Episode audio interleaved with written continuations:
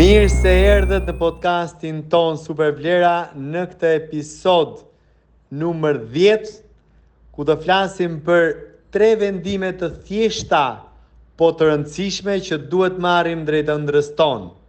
Atëherë, siç e shikoni tema e sotme është tre vendime që secili prej nesh duhet të marrë drejt ëndrrës tonë.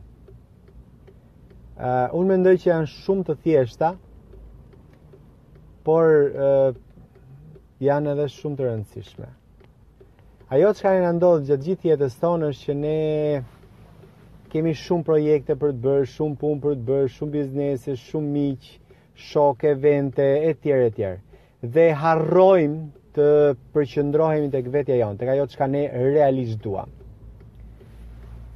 Dhe këtë ne kemi shumë të vështirë për ta gjetur nëse ne nuk e ndajmë mendjen se çfarë duam. Të gjithë pa përjashtim gjatë gjithë kohës përpiqen të të arrijnë shumë, përpiqen të bëjnë pafundësisht shumë, dhe ndonjëherë përfundojnë pas 2, 3, 4, 5 vjetësh dhe shofin që nuk kanë bërë asgjë. Unë do ju them tre vendime që secili prej nesh duhet të marri, për ta orientuar veten e vet drejt ëndrrave të veta, drejt ëndrrës vet. Vendimi i parë dhe shumë i rëndësishëm është ku fokusohesh. Pra ne merrem me shumë gjëra njëkohësisht dhe me asgjë. Është shumë e rëndësishme të dish se cili është fokusi yt. Çfarë kërkon nga vetja? Çfarë kërkon nga jeta jote? Çfarë kërkon nga projektet e tua? Çfarë kërkon nga familja, nga biznesi, nga miqtë e tu, nga shokët e tu? Pra cili është qëllimi yt? Çfarë do ti nga kjo? Cili është ky fokus? Fokusi është lidhur me ndjenjën. Në moment që ti fokusohesh në diçka, ti je absolutisht i lidhur e, emocionalisht me të. Aktualisht unë ngas një e, Golf Plus.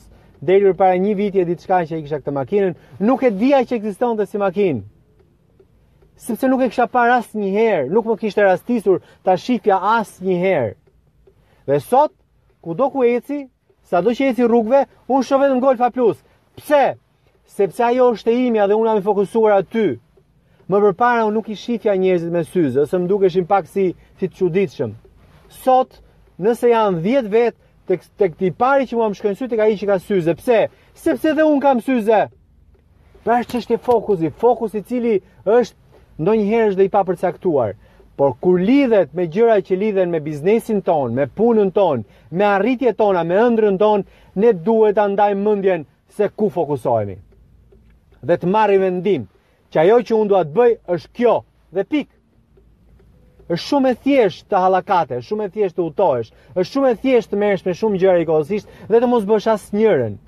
Por shumë e rëndësishme që të fokusohesh tek ajo që ti do. Ta kesh të qartë se ku është qëllimi yt përfundimtar, ku do ti të arrish, cili është projekti yt, çfarë do të bësh. Dhe këtë gjë shumica prej nesh e kanë shumë të vështirë për ta bërë. Fokusi i kontrollon gjërat. Fokusi bën që ti ta orientosh gjithë qenien tënde, mendjen tënde, vizionin, kapacitetin, projektet e tua drejt atij qëllimi. Dhe më e bukura, edhe nëse fokusohesh te diçka që nuk është e vërtetë, nëse ti e bind mendjen tënde Që ajo do bëhet sepse unë e dua, gjasat janë që ajo bëhet. Se në moment që ti fillon e beson dhe e beson realisht, edhe tjerët që janë përballë teje me cilët i takon, komunikon, rregullisht do ta besojnë këtë gjë. Pra fokusi është një vendimmarrje që duhet ta bëjmë të gjithë për gjithçka që ne bëjmë në jetën tonë. Dhe nëse nuk ecen, ndryshoje vendimin. Liderët janë persona që vendosin gjithmonë, mundësisht shpejt e shpejt. Nëse diçka që e do, vendose tani, mos e lër për nesër. E ka thënë edhe populli, punën e sot mos e lër për nesër. Njëjta gjë funksionon dhe vendimin. E supozojmë që vendimet nuk ecin ashtu si duhet. Fokusi yt nuk po shkon ashtu siç duhet. Në drejtim ku ti do, ndryshoje. E supozojmë që diçka është duke shkuar jo mirë. Atëherë kalojmë te pika 2. Varet çfarë kuptimi i jep ti asaj që ndodh. Pra nëse dështon në një projekt, ti mund të japësh kuptimin që falimentova tani i mbaruar i vdekur, nuk do bëhet më, nuk ka mundësi prapë ti humba e tjerë e tjerë. Askush nuk më do, të gjithë më shohin si humbës. Jo, Nuk falimentova. Unë mësova nga një projekt. Unë pata një sfidë, e sfidova veten dhe nuk e arrita.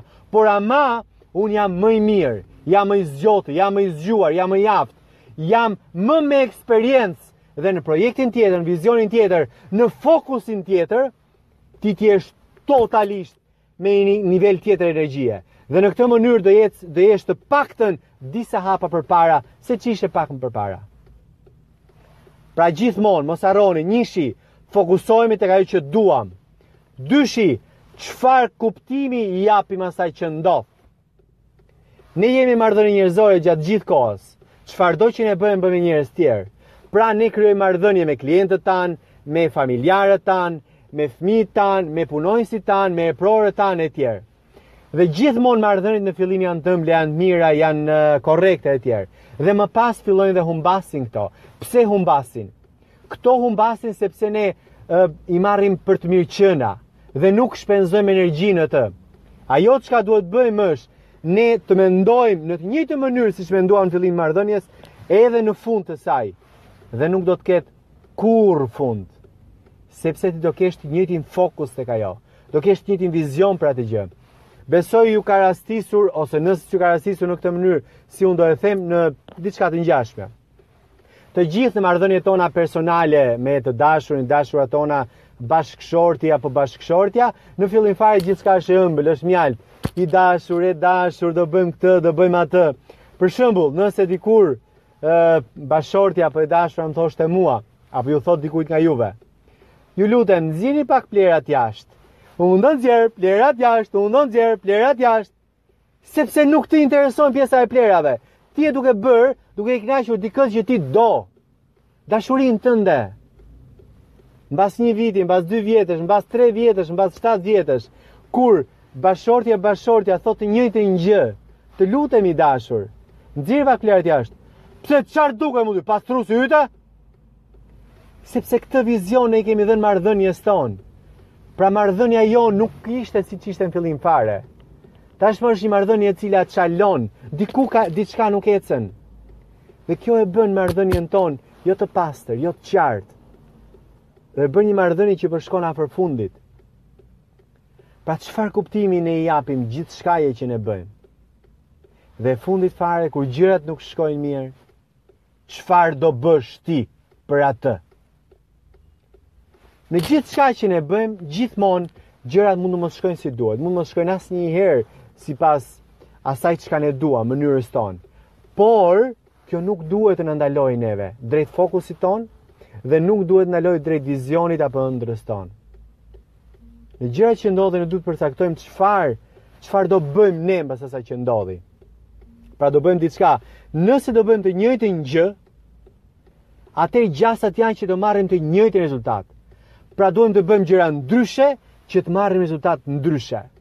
Dhe këtë gjë që të bëjmë duhet ta bëjmë totalisht me një angazhim ekstrem të gjithë qenies tonë, sepse nuk mund të ushqehesh vetëm një herë, nuk mund të pish ujë vetëm një herë, nuk mund të të hash bukë vetëm një herë, nuk mund të flesh vetëm një herë. Duhet të flesh për natë, duhet të pish për natë, duhet të ushqehesh për ditë. Sepse vetëm në këtë mënyrë ti e mban veten tënde me ritme të mira. Jeton, je i gjallë, je sot këtu. Nëse ti e mban veten tënde Unë do ushqehem sot dhe nesër do rri pa ngrënë, pasnesër, atëherë gjasat janë që ti do kesh probleme me shëndetin. E njëjta gjë edhe me projektin, me vizionin tënd, me atë çka ti do të bësh. Nëse ti vizionin tënd, apo qëllimin tënd, apo golin tënd e ke shumë të qartë dhe po e ndjek, po e ndjek me gjithë fokusin tënd, Nëse çfarëdo që ndodhi, ti sa herë gjërave i jep kuptimin më pozitiv të mundshëm. Dhe nëse gjithmonë, nëse gjërat nuk shkojnë mirë, ti kryen veprime të tjera apo merr angazhime të tjera për t'u bërë pjesë pjesë e ndryshimit, për të bërë gjërat ndryshe, atëherë gjasat janë që do ecësh përpara. Gjasat janë që do zhvillohesh, gjasat janë që ti do të arrish patjetër ëndrrat e tua, atë çka ti do. Por edhe nëse rastis që nuk e, andrë, nuk e arrin, ashtu si ti e do. Gjasat janë që ti je zhvilluar, ke ecur, ke progresuar, dhe më e bukura, je ndier i përmbushur me veten tënde, je i lumtur. Pra ke arritur një nga qëllimet kryesore, të çdo qenie njerëzore, të ndjehet mirë me veten, të ndjehet i plotësuar dhe të jetë i lumtur. Pra mos harroni miq, 1. Fokusohuni 2. Çfarë kuptimi i jepni gjithçkaje që ndodh? Dhe 3. Çfarë do bëni për ta ndryshuar? Ju uroj një super super super ditë. You rock! I freaking rock too. Kalofshi bukur. Super, faleminderit që ndoqët këtë seri të podcastit tonë Super Vlera.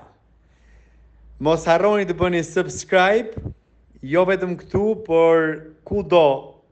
YouTube, Facebook, Instagram, LinkedIn, Twitter e të tjera e të tjera. Si tek Platformat tona të Super Vlera ashtu edhe tek unë Eglent Bici. Dëgjohemi së shpejti!